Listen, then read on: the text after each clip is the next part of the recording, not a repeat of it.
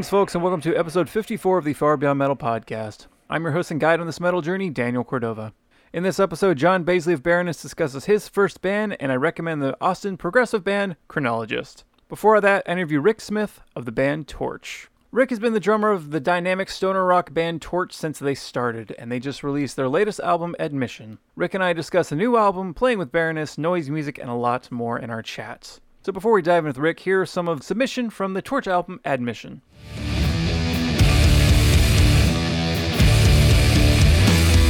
There's no mercy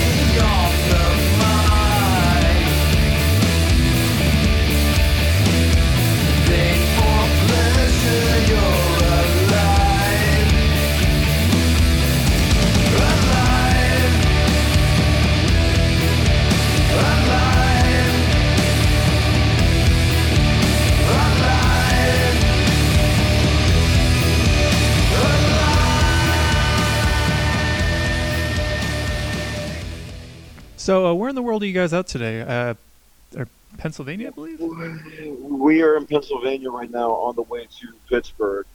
Um, we, we're probably about an hour or two away.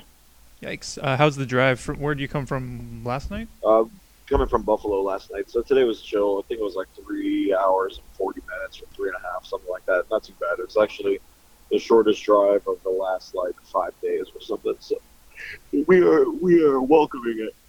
Do you guys get to like do any extracurricular activities on these shorter drives, or you take that time to sleep and actually relax more? Or we we definitely take the time to relax. Well, we're actually taking the time now to go stop at a UPS uh, location to pick up uh, some an order I put in for sticks and symbols and things I needed. So we're I guess we're just running more errands, you know. So Never stops. Yeah, but we did get to sleep until checkout, which was nice because Very nice. last few days we've had to get up at like eight and start driving. And this, I'm assuming, is when you're wrapping a show at probably like midnight at 1 a.m. packing all that stuff. Yeah, pretty much. Usually by the time we get to the hotel, it's time to go to sleep. It's probably about two a.m. for us. Brutal. How's the Yeah. uh, how's the tour been otherwise, other than the the daily grind? The tour's been great. Otherwise, I'd say like uh, the the day the daily grind has definitely been a grind because we're in the we're in a Hmm. we're in a uh, van and trailer. They're on a bus, so we are uh, we're driving ourselves every day. So we're usually gonna beat by the time we get to the show. And the drives haven't been too about once we get through uh, of Ohio, Indiana, and uh, Pennsylvania, uh, Michigan. Once we get out of all that and all that's through with, like I know that uh, the drives will start getting longer again once we get out to Minneapolis, Omaha, St. Louis, so we're definitely enjoying like this next week while the drives are all like through, around three ish hours. Yeah. And uh, I know you guys are going to be on the road for a long, long time. Like I think you guys are hitting Sacramento in September, and there's a bunch of dates between then. Um, how do you keep from going crazy watching the lines on the road go by? You know, um, we we've been doing it a long time at this point. I, I can definitely see. I think maybe being a little older now, and uh, yeah, maybe not doing it as much as um as we used to. Uh, and you know, having a more normal schedule at home, like it seemed a little more exhausting than I remember being before. Um, but I I would say uh, I could definitely see how people who don't do this or haven't done this like we have would go crazy. Uh, but yeah, it's it's kind of a lifestyle I'm used to, I guess. And some ways, I'm totally happy about being back out doing it. But I definitely could use a couple more hours of sleep every night. That'd be nice. And have you guys uh, toured with Baroness before, or is this the first time? Yeah, we've toured with them before in the All right. past. We've actually we've, we've we toured Europe with them in 2006, and we um, and we played you know random shows with them through the years here and there. Yeah, it seems like a match that makes like so much sense to for this to be the first time. Seemed unlikely, but I thought I'd ask. Uh, so yeah, yeah. So I wanted to chat about the uh, new album, of course, which just dropped, I think, a week and a half ago or so. Uh, uh, Admission. Uh, why the title Admission? I have no idea. I have no idea. It was the name of the. Uh, it was the name of um, the the song that ended up being the title track, and that and I think uh, we kind of liked that song, and it definitely stuck out on the record as one that was very unique amongst the, all of them. So I don't know if it had anything to do with that necessarily, but when it was suggested to us, we said, "Yeah, that sounds cool." And when uh like the artwork comes across your lap, do you have any say in that? Like, do you know why there's a smoking head on the front? Yeah, oh yeah, I mean the artwork. The artwork was something that we all collectively agreed upon. Um, we, we had a couple different versions of that kind of art um, done by the same artist. There were some similar uh, versions, but once we got that one, uh, I think at least everybody in the band pretty much uh, knew and agreed that that one had something about it that was striking to us and looked like the record, you know. So um, be- be- behind like the whole artistic explanation of it, uh, we just really liked Richard's art and kind of let him sort of make sets of images based on what he felt the record sounded like, you know. Um, and with a little bit of guidance from us, we had a couple ideas, and we also had some older pieces of his that we really liked what he did and kind of liked the vibe he created and felt like it kind of fit our music and told him to kind of work off of ideas similar to that maybe. So he, he worked on a bunch of different pieces for us for the record and we picked and chose the ones that we thought were uh, went went well together and kind of you know added added something to the record as an experience. You know? And what did you guys set out to say musically with the album? And do you feel like you achieved what you were trying to do? Um, I think I think I don't know if we really were like setting off to do something uh, too different than anything that we normally do. Uh, when we first started writing and putting the record together, when we first started writing some of the very first material that was on the record with our previous lineup. But once the lineup change happened and Eric joined the band and John moved to guitar, uh, that that also that started changing the way we wrote. That basically changed the way we wrote the rest of the record. Everything else kind of started coming out a little different than that, and um, everyone started. Everyone was inspired to like start throwing ideas because Eric comes to the table with a lot of ideas. So um, he was coming coming up with like a lot of fully realized start to finish songs, and um, I you know John got inspired. John started writing, doing uh, throwing some ideas together, doing his own recordings. Steve came with a couple of riffs. Like I had a bunch of input for like different things that we were working on, or you know, me and Steve actually had put together some of the earliest uh, songs that are on the record. And um, but yeah, we I, I would say we when we started, we didn't know what we were setting out on. I feel like the records kind of start becoming something the more we work on them. You know, they sort of take form in a natural way. At least with this band, you know, I wouldn't say it's like um, I wouldn't say we were like this next record should be more like this, and then went after a certain thing. You know, it's like we end up with a certain set of songs at the end. Uh, usually more songs than that too. We usually have extra ones or other ideas that we just decided weren't going to work for whatever reason. But um, the the main core of songs that we chose, like I'm actually really proud of, and I think that they do have a really sort of a more cohesive vibe and sound in the production on the record is my favorite of any of the records that we've done, and I think it's really the most representative of who we are as people now, where we are as a band. So I think that that's more important to me than uh, than anything. I, I do, I do, I can say for sure I'm super proud of like the end product and how it all turned out. Yeah, it's it's a great listen. I've I've enjoyed listening to the, the few times I've given it a go through, and it, it made me realize sort of a tr- one trend with uh, Torche's music that you guys have. You know, if you were to dumb it down to like a single label, Torche could be considered a sludge band, and I feel like a sludge band typically has a lot of repetition. They have a lot of really long sort of riffs and droning things, but you guys rarely go over four minute length long songs. Do you guys just get bored, or do you just prefer brevity Um, in your songs? Um, I don't know. I mean, it's funny because I feel like it's a little different for everybody.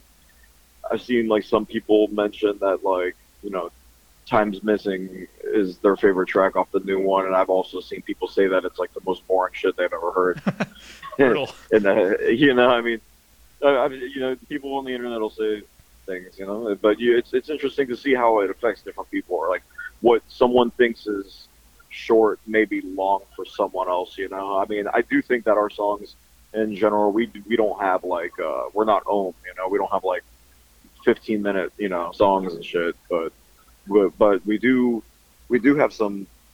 We do have a couple tracks that are a little more repetitive and kind of lengthy, and um, and you know, I mean, I, we definitely do have some like pretty heavy riffs that are pretty G in our stuff. We, we kind of always have, you know. But um, I guess I guess if I had to really classify us, I would just say we're a hard rock band with crazy guitar sound. And uh, speaking of the guitar sound, John jumped from bass to guitar, but throughout the entirety of the band, there have been other guitarists in that spot. Has he been like secretly sad the entire time, wishing he could play guitar? Um, like not not really. I think uh, he he always enjoyed playing bass with the band. Um, but I think he's actually really excited to play guitar. He's always been a guitar player versus a bass player, so it's it, it works. And um, him going over there, I keep seeing in like reviews and sort of write ups on the the new album. There's like more of a quote unquote like new wave influence on the album. Would you agree with that sort of statement?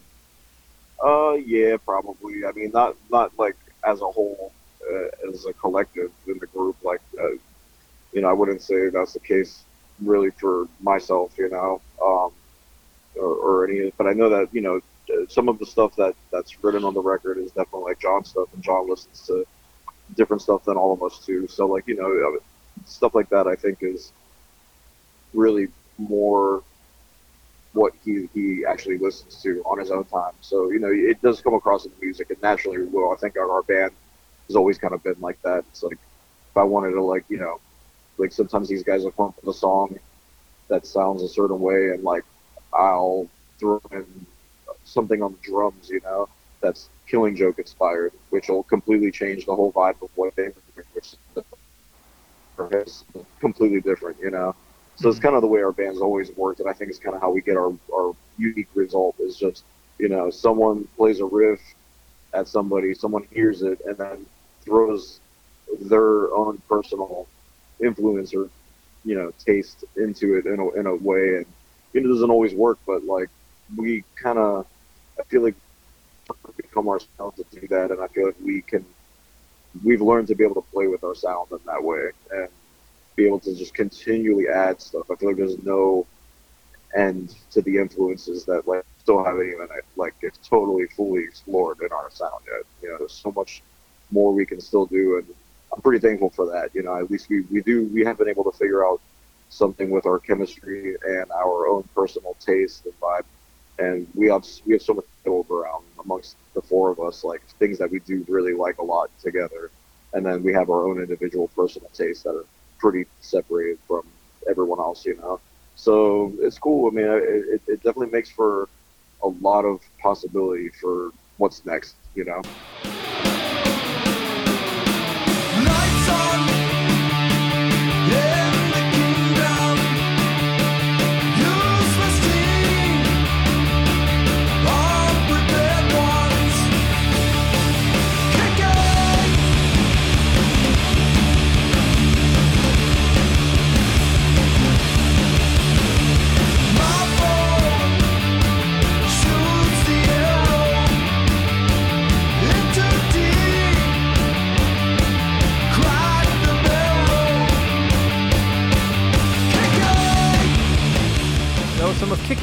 Torche album Harmonicraft. I'll have more with Rick in just a moment, but first, this is my first band. Every musician has to start somewhere, and in this episode, John Baizley of Baroness discusses his heavy origins. very first band I was in was called the Garage Band. Nice. Uh, and we were very highly influenced by Nirvana, Sonic Youth, Jesus Lizard, Dinosaur Jr. Garage So it was as much noise as we could make with as much, with as many hooks as we were capable of creating at that point. could you listen to it now without cringing? Oh, 100 percent yeah. Oh, cool. yeah. yeah. That's a rare response. Usually it's no, no, no, no. I came up in the age of Nirvana. Like, as far as I was was concerned, in retrospect, and I certainly couldn't analyze it this at, like this at the point at that point. But a song needed uh, like hooks. Mm-hmm. It needed riffs to it needed memorable riffs, interesting lyrics, and something you can sink your teeth into and whistle when you walk out of the room. So we did a we did the best job we could at that at the time. Cool. And it was rudimentary, but I I mean, it's the first I band. loved every moment of it. Awesome.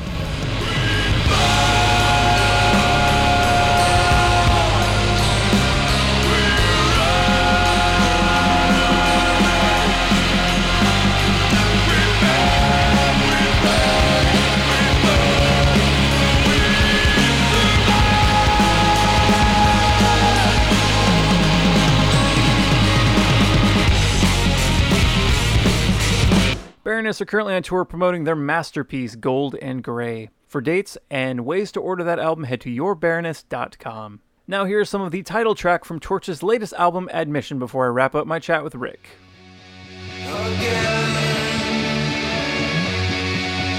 And you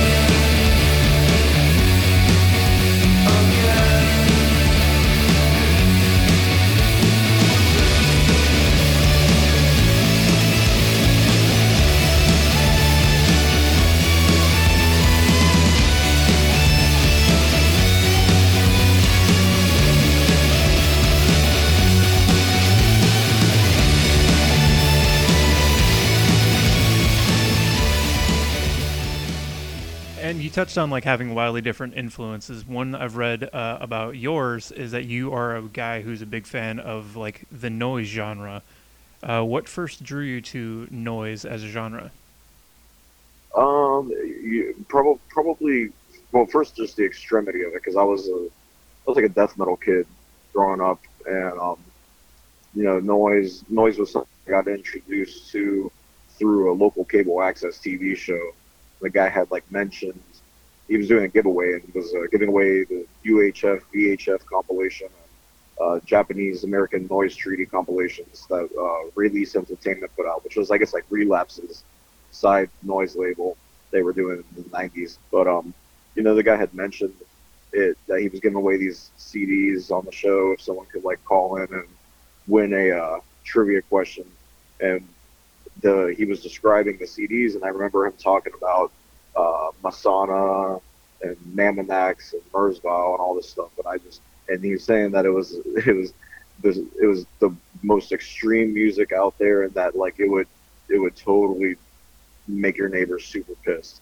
So I had to check it out. Like it was just one of those things that you know my brother and I never forgot about that. But this was also we didn't have the internet at the time, so it wasn't something we could just you know look up and like be like, oh okay, now you know the reference is there, we got it. You know, it, it, we definitely had to sort of remember it, and you know, I feel like at that point in time, pre-internet, like you build up these myths about things in your own head. You know, like you just try to imagine what something would sound like just based off of a wild description of it. You know, and um, we we we looked for stuff like that for a while, or at least kept an eye out of it about it. You know, and then um, finally we started you know co- coming across that stuff through a friend of mine, this guy Anthony Manjacapra. He was like a the first guy that I ever met that was you know making experimental noise in like the local South Florida scene um, that I had come in touch with, and uh, he he was the first guy to really kind of guide my brother and I into uh, stuff like that. And then we had another friend, Brett, who was like a good friend, and when he found out we were getting into it, he he was always recommending good stuff. Um, and uh, yeah, I think like what really drew me to it most, you know, because I mean I had like little, it's like anything, you know, like I go through my phases of influence, you know, little things like I had a phase where I was like just listening strictly to dub and old reggae constantly, you know, and trying to find as much of that stuff as possible. I had another moment where I was like obsessed with uh, like Sublime Frequencies and like other related labels similar to that, where they were like releasing obscure world music. I got really into that for a long time and was like trying to buy up as much of that as I could. you know. But uh, with noise, noise was something that was a little different because um, some the, the thing that was probably the most intriguing about that was the fact that someone who didn't have musical skill, you know, could actually create something that um, with no classic training whatsoever. You know what I mean? You could say that you could say that if you want about you know bands or bands like you know, but uh, but I mean even even like you know good punk bands or or the biggest punk bands having a certain execution and like skill set level that like to a certain you know it has to be at least of a certain degree to be able to you know executed in some kind of way that it would appeal where you know noise doesn't have to follow any rules. There's literally no rules to it. And, um, and it's interesting to see what people come up with. And it's like i also think it's one of those things that you become kind of intrigued by those pieces you find that really resonate with you.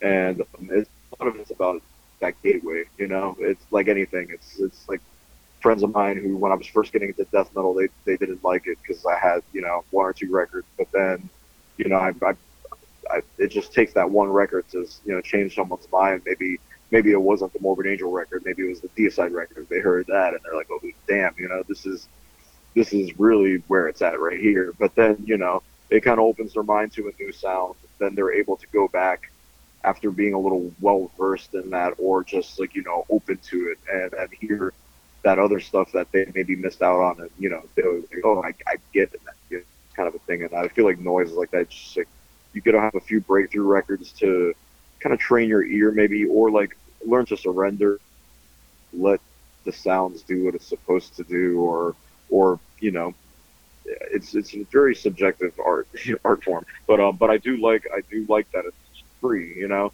And i think a lot of that is like touring with bands for so many years as well and seeing so many bands and just seeing so much contrived music you know like so many bands and i think it's cool that people play. I, and I, I want people to play but you know I, you can only take so many bands single night opening for you you know across the country.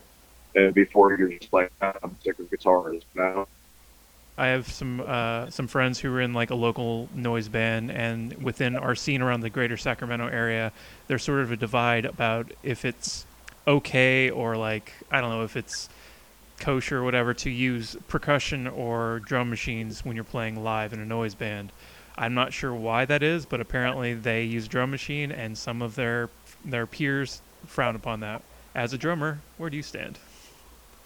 Um, I mean, I think I think it, it really depends how it's used. You know, I don't I don't I don't completely knock it. Um, I see how some people may be in the noise scene, depending on you know what kind of specific noisy people are into. It's like maybe they wouldn't be into it, you know, or um, I mean, being being into into that kind of stuff. For me personally, it's like a drum machine can be a cop out to make something that to make to make something more listenable and digestible, you know, to an average bystander. Where I, I guess like a real diehard of noise would be like, you know, screw like basically feel like screw anything that's that would actually make my art more appealing to somebody normal, you know, to some norm. But so like I mean I get it, but like I think it can be used in the right way. Um, I mean, I really like. Uh, I'm a big fan of like a lot of early industrial. That's like, you know, kind of goes hand in hand with some noise stuff. And you know, some of those projects use drum machines, and they use them in certain ways that were powerful. But um, you know, I I guess if it's like there's ways to make to make it a powerful thing and not like a dance beat. You know, it's like it's one thing to be like a dance beat noise group where you're like playing some kind of techno beat and then making noise on top of it. Like I've got no interest in that like whatsoever. But um, I, I am a fan of live percussion over noise. You know, I mean, I think like some some groups um, have done that pretty well. Like I remember I saw uh, I saw uh, Sword Heaven one time played down in Miami, and uh, they were from Ohio, and they were they were like a duo. It was noise and drums, and like uh, the drum kit setup was just like the guy had huge mallets and a bunch of like a couple kick drums and a bunch of huge toms, like no real snare, I don't think, and, and uh, it's just powerful, super punishing sounding. And um, then uh, and I mean I've seen, and then there's you know classic acts like Crash Worship, who were like kind of musical, but you know definitely were in that world of like just bizarre outsider kind of stuff, and like you know they're very percussive as well. Um, there's definitely there's definitely a lot of percussive noise that's that's really good and can be done really well. And the drum machine thing, it's really about how you use it. I definitely don't knock it if someone shows up with a drum machine, but you know, I, I definitely hope that whoever's using it is using it to make something that sounds really unique, you know, or powerful in some kind of way. All right, I've just got a couple more questions for you before we wrap here. I'm going to bring it back to uh, to, to Torche because it makes sense. Um, so, does it feel like it's been 15 years of this band? Uh, sometimes it does, but not always. Like I think the band has changed over the years. Like not so much in our sound and our how we how we operate as a band, but but in our lineup. You know, the lineup changes keep writing fresh for us for the core for the core of the band, and I think that the lineup we've got now is the strongest, most solid lineup we've had. Like as as just friends and, and people and and also collaborators. You know, we this is the, the it's definitely the best uh, it's definitely the best group of dudes that we've had together um, for um, you know for for a, a actual record and a record cycle, and I think we sound good live with this lineup. So I don't. It, this feels fresh right now. Right now, it right now it feels fresh. Right now, it feels fresh and, and new to me. So it, it doesn't at the moment, but I would say right before, like when we were recording the record, I was having a moment of like, when we've been we've been doing this for a really long time. It's, it's starting to feel that way, and I think that was, I think that was mostly just like getting back. I think I lost you again. When that kind of. Oh, Oh wait, no, you're there. You are. Sorry. All right. Yeah. Sorry. I'm. Yeah. Yeah. The weather's real bad out here, um, and this is kind of on and off. But um, yeah. No, I, I, w- I would say that uh, the, I think it was just like uh, I was having a mo- moment before when we were recording this record last year, thinking about you know all the different recording sessions we had done, how long it had been since I'd been in a studio, and things like that. And I was like, kind of having a moment of realizing how long it's actually been. And every now and then when we tell stories and we try to remember things, like just so much to remember at this point that like we we all start to have that realization once every once in a while that 15 years is kind of a long time to do something, you know. Um, and we we don't really have any plans to quit though. You know, I, I definitely see our band having real long term longevity. Do you see yourselves as a band to play like a record in full as sort of a retrospective thing, or or is the appeal of remaining fresh more appealing than having to go back and like play an old thing in full?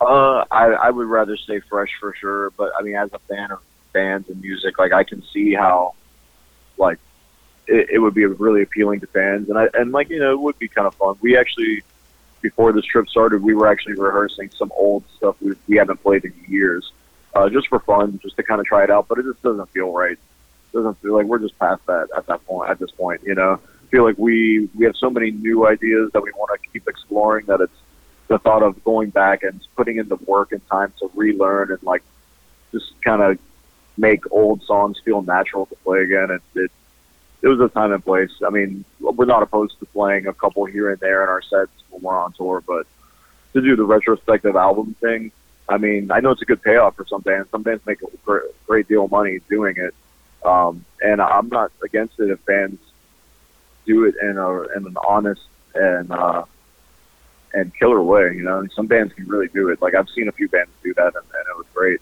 And I've also seen I've also seen lots of bands get back together and be like a reuni- reunited, you know, a reunited unit. Everyone's super excited about seeing, and then it's just not the same thing anymore. I mean, can't really force people to revisit something that they did, you know, 15, 20 years ago, and and expect it to be the same. You know, it's always going to be different at that point. People just change. So um, I'm I'm always weary. About, I'm I'm always a little weary about it. And when bands pull it off, I think it's great. I don't think it's anything that we we have any real interest in doing, um, especially since you know, at this point, like that we would have to be playing songs like we did that with Meanderthal. We'd have to be playing songs like that Juan had a hand in writing too with us, and you know, we don't really want to have to like be playing and cashing in on on on music that was made with people who aren't currently in the band.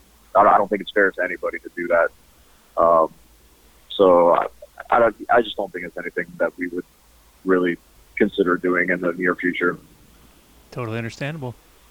I haven't really considered the the take of like bands being offered money to do it, but I guess that makes a lot of sense. Like why it's such a thing. Um, Yeah, totally. All right, man. Thank you for talking with me. Uh, enjoy the rest of your drive and your uh, break all the legs tonight. Your your shows and all the rest of the shows on the tour.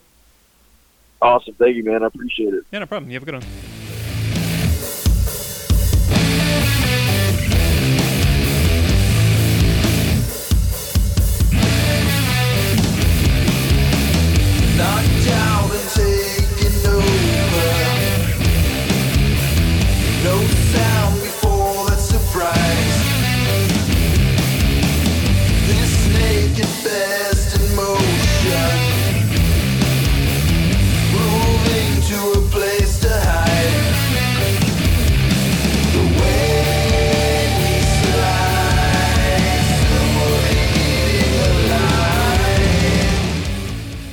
Rick Smith and the rest of Torche just released the fantastic album Admission via Relapse Records. The band are currently on tour to promote that album, and for dates, you can head to torchmusic.com, and to keep up with the band, facebook.com slash torchofficial.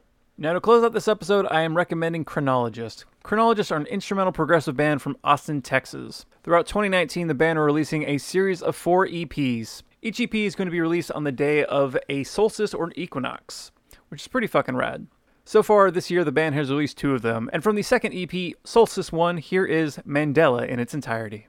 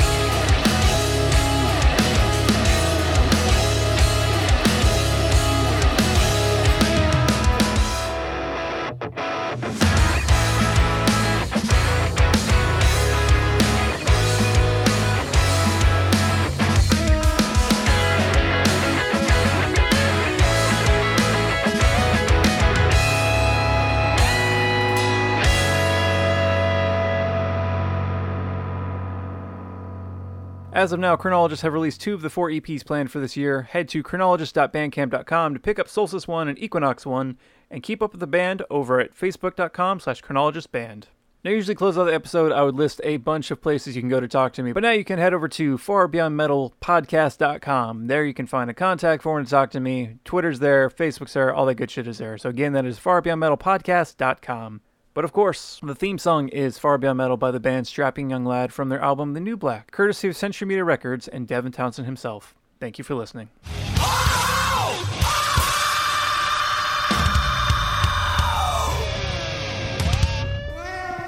Catbox production.